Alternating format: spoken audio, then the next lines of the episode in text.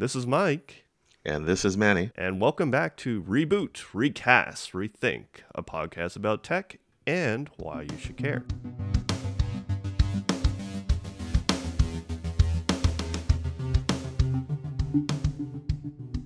Social media is not just a fad tool, it's something that is now permanently with us. But will it continue to evolve into something good or something more sinister? How will social media's growth affect other industries? Will industries be able to grow on its own, or will it have to adapt to expectations that we now have with social media? Let's break it down. What is social media? So, social media. So, really, Mike, what is social media? What is that line that we always say? Sharing is caring. So, uh, social media really just refers to the social part of interacting with other people, sharing information, receiving information from them. So, you know, if you think about what we do, you know, face to face, we're doing this all online and we're sharing things. Now, the media portion of it refers to the best, what we can say, the instrumentation of communication. So, things like the internet, radio, newspapers, traditional forms of media. That's what we're referring to when we're talking about the media portion. So we're kind of right. what we're going to do here is you, you're kind of taking both the social and the media and then kind of mixing that together, and that's how we get uh, to this point where social media is sort of just a web-based communication tool, allowing people to basically interact with one another, sharing and consuming information. And that's a good word, consuming. Yeah, yeah. consuming is the the big portion of it because I think both of us can agree. Um, social media is sort of morphed into something that is just all consumption all the time. Mm. Um, in mm-hmm. essence, uh, it's kind of like um, you know, instead of going to a restaurant and sort of sit, sitting down and having a you know a meal, taking your time. It's quick. It's fast. It's like fast food you know we want it now mm-hmm. we want to consume it we want to get it quickly. You know if you think of uh, current social media tools that's what they uh, sort of push. That's what is constantly coming to you. It's information. It's happening quickly. It's happening now. It's breaking. And what we're talking about is not just breaking news. It's what's uh, up with our family members, what's happening with our friends. Mm-hmm. All of that information is coming in, and we're just consuming it as quickly as possible. Mm-hmm. Now, I, I, guess the question would be: is how did it grow so quickly? Um, uh. you, you, know, I, I think Mike, you could probably agree with me. Um, social media has just exploded. I, I even sometimes wonder um, for all those who got into it and started social media with things like Facebook and different things. I mean, we'll get into some of the old tools. I'm sure you have a few that you can talk about. Um, but I mean, I remember. Um, I hope I'm not dating myself, but you know, we'll find out. Um, do you remember MySpace? Oh yeah, okay. definitely. So you remember MySpace? A lot of you know when it first started out, a lot of musicians, people sort of got into that, and that grew. Mm-hmm. Um, I remember Friendster. Um, mm-hmm. And you know all of these you know platforms. There were so many out there. Actually, um, they kind of came and go. I kind of you know as a side note, I remember um, going to an internet cafe and um, used to sit there for hours. You know, and you know all these tools are available, and you're just kind of going. Granted, I was, right. you know you have to pay money for these internet cafes, but just to sit mm-hmm, down there mm-hmm. and go through all of these things. And again, it's back to that whole idea of consumption or consuming. Now, uh, who was the big player that came onto the market? It was Facebook. You know, the funny thing about Facebook, I mean, I, I've used, as you mentioned, Friendster. Even before all that, mm. uh, there were other platforms out there. There were so many platforms out there at that time uh, before Facebook, like Friendster, MySpace. Uh, you name any kind of denomination of anything, they probably had a platform for it. But Facebook was one that came to me because I had this friend that was sort of a, he was like a college promoter. He used to promote events to university students at that time, and he got me into the beta of Facebook at that time. And that was when mm-hmm. Facebook was starting to grow, uh, actually just starting out with the college and university kids. So when I saw the Facebook movie, I was like, oh, yeah, I guess I was part of that. You're part of it. How come you weren't in the movie then? I'm just kidding. Oh well, not that part, but uh, and thankfully, uh, but yeah, I mean the the way that it was sold, it was kind of like, hey, this thing is free. It's going to keep you connected because I was, I think I had just graduated or I was about to graduate, mm-hmm and uh, it was sort of like how do you keep in touch with mm-hmm. everybody mm-hmm. after everything's done because you've spent like four years with all these people and all of a sudden it's like okay well you're all going to go your separate ways because you're all from different parts of the country different parts of the world so it's like here's this free platform to keep in touch and it's like okay why don't we try this out seems innocent enough i i, I found that for me um, I found that Facebook in particular um, that was the way to sort of connect with friends. I remember um, initially there were a lot of all these little tools out that were out there that tried to connect with your high school friends, you know, college friends and such. Mm. But hmm. I think Facebook was one of those tools that really pushed things. And I think one of the ways that it pushed it was in three particular areas was is when it came to mobile, home entertainment, and basically the competitors pushing them. I, I found if you really mm-hmm. think about it, how it started, you started from a simple college idea, you know, and how it grew. Right. It just grew into something that I even sometimes wonder if they even expected it to grow um, you know, into the potential where it is now, where it's to this place where Facebook is everywhere. Now, as I said, Facebook is not the only thing, but it is. We have to acknowledge that regardless of the feelings about Facebook, they definitely are the major player uh, when it comes to social media. There are others, um, others will come and go, but Facebook is still, for now, has stood the test of time and it's still around. Definitely. I mean, as I said, during that time, there were so many different platforms. I mean, MySpace and Friendster were some of the big mm-hmm. ones, but once Facebook basically opened the floodgates for anybody to join it, uh, that's when everything started. Facebook started to take the audience and bring it to. Facebook, mm-hmm. and it just became nobody else but just Facebook. I, I think what I think one of the things we should really talk about is how Facebook really pushed the software industry and also pushed people to adapt. Now, you mm-hmm. know, we talk about adapting. Uh, what do I mean by that? Um, one of the things that Facebook, if you think about um, even just search. Now, I'm going to split off into the Google sphere just a, ever so slightly, just to kind of talk about that word of, of adapting quickly. Um, Facebook on the social media side really pushed things. It, it pushed uh, people to tag information. We, we, you know we talk about the word of tagging. Um, following friends, all of these things. And if you look at Google, it was the live search and such. And I think what would hap- what was happening there, if you think about the evolution of software, was you had these this company here that was pushing things and ha- it was happening quickly. Things were changing mm-hmm. fast. Mm-hmm. They were growing fast. Mm-hmm. I mean, even if you talk about the numbers, um, by 2010, they grew to over 500 million users. Now, mm-hmm. just think about that for a bit. You have this platform it started in one fashion and now it's grown into this platform that has so many users. So what happens? As a company, you're going to have to adapt and provide more tools, provide more ways for people to do things. You know, you talked about the idea of connecting with others. Um, people were sharing photos, tagging friends, um, connecting with family, as you said. Um, joining mm-hmm. groups, you know, all of these different things. If you really think about it, Facebook became became this all-encompassing platform that allowed people to basically communicate socially and quickly uh, right around the world. And I think one of the things are the, the things that we have to also, you know, think about is how Facebook was able to push the technology, but then how it also caused expectations to change amongst people.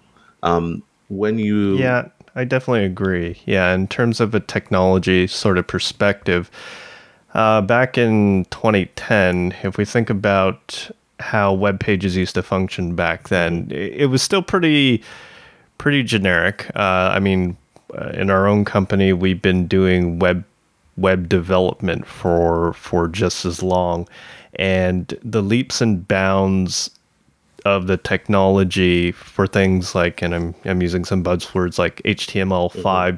to to incorporate things. Uh, has has been significant, uh, especially in terms of the user interface and user experience, the UI and the UX, um, because of things like Facebook. Because Facebook kind of said, okay, dragging a picture from your desktop over to this web browser is how you're going to do your uploads versus you know you're going to click five times to do that same process. And on top of, uh, we were also in the process of, you know, mobile devices and tablets and smaller things. So um, they they came at that time and kind of pushed the development of all these. So if you think about like general or specified software, let's say like accounting software or in our case healthcare software, there there were like specific workflows and conditions and rules that you needed to do in order to get a certain result. For mm-hmm. example, uh, let's say it's accounting software and you're doing your taxes. In order to uh, f- complete your taxes, you need to fill in line 101, 102, 103, and so on and so forth. Um, and then software at that time would would have been happy to to uh, force you to fill in all those uh, specific lines in order to do that. But because of things like Facebook, and now you had people getting involved, and you you, know the 500 million some users using this new kind of mm-hmm. UX, this new user experience people are saying you know this is actually kind of easy i mean i don't i don't hate computers anymore even though i do accounting software all the time mm-hmm. so so why isn't everything this easy so it exactly. made it made people take a step back and say, okay, maybe we should be improving our interfaces and the technology behind it. So that's it kind of heightened the importance of like mm-hmm. um, user experience and user interface. So nowadays, when you see these kind of programs or any programs, um, there is a lot more focus on that. Yes, I would definitely say that. Like even in my own experience, you find um, because of tools, you know, like Facebook, which has changed their interface, allowed people to do things very quickly. As you mentioned, the drag and drop, all of those different functions. There's just that expectation. It's sort of like you get a piece of software and you think, well, geez, why don't you do it that way? That's the way it should mm-hmm. be done. Um, I remember recently um, having experience trying to help somebody um, was with a bit of software. It was a web uh, application, and you know there was a bit of an expectation. They just sort of said, well, you know, they found it very difficult to sort of do it a way that would work, but they were like, well, it's taking too long. Why, why can't I just drop it on the desktop? Why can't I just drop right. it in the browser? And um, right. you kind of sense that frustration because, again, we're used to getting, you know, if you think about it, business to consumer, consuming quickly, being able to do things very quickly, being able to do, um, you know, do those drag and drops, uh, import images, do all of those things. They, it's that expectation. And mm-hmm. so because of that, I feel like it's really pushed the industry. And I think too, if you also look at social media, one of the things that it's also done, um, people have gotten very comfortable with how they use the information on social media. Mm-hmm. Um, they've gotten comfortable with putting information there. Um, all of the you know you know i think we can talk forever about this. It's amazing to see how much information is on facebook. Um, you know yeah. you, you know if if you look at your own timeline and then you start going down you realize like really did i post that? Did i really upload that information? And, and if you think about it i mean let's be honest. What is facebook? You just need a you know, create a username and a password. You, you, know, as long as you have an email, you can sign up for the account and boom, away you go. Nobody's asking you to pay for anything. Um, so mm-hmm. you just, you know, you use the tool and you're happy to use it and upload your images and such, but you just sort of implicitly trust it. Um, and, and that's yeah. one of the interesting things because, um, it, the, the other thing that Facebook, uh, social media in general has done, it's allowed us um, I shouldn't say allowed, but it's made us sort of trust everything that's out there. It's almost sort of you don't even think twice you know, lately we are trying to educate people and get people used to the fact that, hey, really, you should know where your data is going and such. But people really just mm-hmm. implicitly trust. And then that expectation sort of trickles down, right? You, you end up um, in situations where, you know, people, if you're making software, you, they just sort of expect you to do things a certain way, even though there may be rules and things in place that govern those those processes. So I think you mm-hmm. know it, it, it's kind of interesting. I don't know what your opinion is, but why do you think people implicitly sort of trust Facebook? I think the thing is it's it's a problem with like lack of transparency. People don't exactly know what they're feeding, mm-hmm. right? Uh, let, us be fair. Uh, Facebook is a business and is trying to make a buck. Mm-hmm we don't know how it's making its buck. Well, we we kind of know, right? That's why we're doing this. I mean, when I signed up for Facebook, I saw an opportunity to stay connected with my friends. As I said, it was free, and who's going to turn down free? But we didn't know the scope mm-hmm. of what the product was and if the scope had changed, mm-hmm. right? What was the purpose, real purpose of Facebook? Obviously, it was to make money. We just didn't think about it. And, um, you know, uh, it wasn't about university kids trying to stay connected. No, it, I mean, and you saw your parents and their kids and and pets having their own accounts, and you know, suddenly odd ads would pop up, and then it became about data, and it was haunting me because, you know, the one time I looked up Hamilton tickets said that I'd never be able to afford. Hey, it kept saying, "Hey, Hamilton tickets on sale," but they weren't really. But they were there they were wow.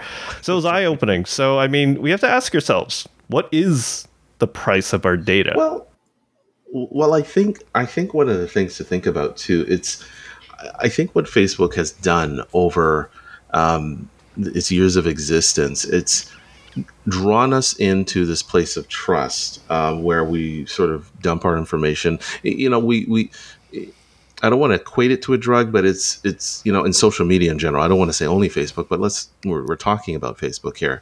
It, it, we've just sort of come to that point where we implicitly trust it, and we just want it to do what we want it to do. We want to make sure, hey, make sure you're sharing that photo. Uh, make sure I can get in touch with my family members. Uh, make sure everybody can know what I'm eating today. Um, make sure I can share uh, some information uh, with somebody about something that I really care about.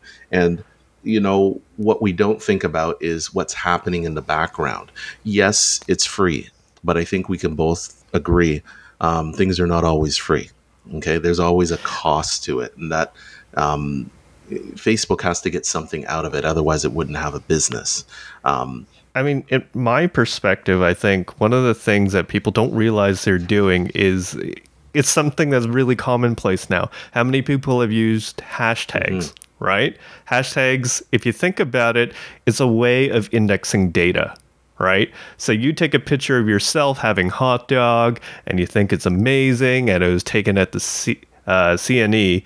You put hashtag hot dog, hashtag amazing, hashtag uh, CNE. Then you're basically sort of feeding this big data mm-hmm. into somebody's a repository of data to say, hey, this thing is CNE hot dog amazing.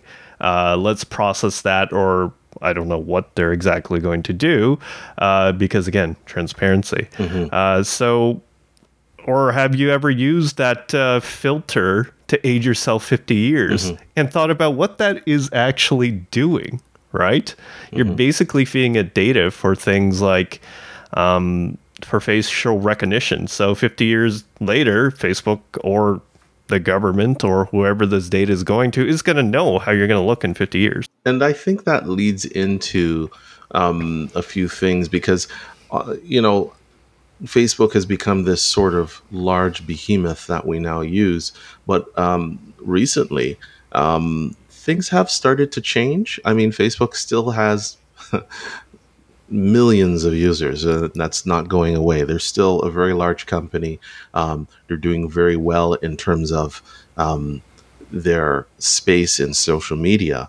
Um, but recently, there has been a lot of uh, terms thrown around, a lot of things thrown around in terms of what was what we like to refer to as fake news, um, misinformation, and how users' data has been used over the last little while. Um, in mm-hmm. particular with Facebook, um, and we're not going to get too much into the weeds of things, but you know, so many people um, know about the recent um, data breaches with Cambridge Analytica and what happened with up to 87 million. Um, uh, 87 million Facebook users who had their information used in a way um, that you know it shouldn't have been. Um, you know, when it came to the elections that happened recently, uh, Cambridge Analytica was able to scrape off a lot of information, raw data about people. And mm-hmm. so mm-hmm. you may wonder and think, well, hey, what does that matter? Well, what, what it matters is we're trusting that data to be with Facebook. We're not trusting it right. to be with a third party who's now taking that information and decided to use it um, in whatever sort of nefarious way they like to use it, whether it's to change people's opinions, um, shape how they think. I mean, if you really think about it, remember, we have millions upon millions of people who are using Facebook. They're using it for their news, their information. I think we can both agree. Um, yes, that's positive. It's great that everyone's there, but the danger is is the information accurate? Are they getting the information that they're supposed to mm-hmm. get? Are people using mm-hmm. data? And let's say, for example, you talked about those Hamilton tickets. What happens if somebody, let's say, pushes an ad to you that has some information about a group? Maybe that group is not a real group, but you join the mm-hmm. group and then the group is pushing a certain agenda, or maybe they're pushing information um, remember, they're able, to, you got to think about what they were able to do with all of this data. They got this information, they're then able to mine the information and then understand the habits of people and then mm-hmm. really hyper target them. I'm not saying we, you know, companies don't use ads as they are right now, but we're talking about scraping all of the information about a user. You know, your details, your photos, the people who you connect with, all of that information. Can you imagine what you're able to do with that? And I think we saw the results of that. And now we're, you know, you know, this term that we use so regularly, we talk about fake news. Well, yeah, because sometimes there are things that people are sharing amongst friends. We implicitly trust our family, our friends, but what happens when that family member shares something that isn't true? And then somebody and else. I think that. this is some. I think the thing is that this is also kind of kind of slowly becoming I don't want to say commonplace, but there are other companies that are adapting these sort of things. And and I, I don't want to pinpoint names, but I mean I've heard even healthcare where there were companies mm-hmm. potentially suggesting uh, to their users to use certain products mm-hmm. or you know just post ads, mm-hmm, right? Mm-hmm. And people don't really think twice about that. And again, they should be asking, you know, who's who owns the data that you're entering? Mm-hmm.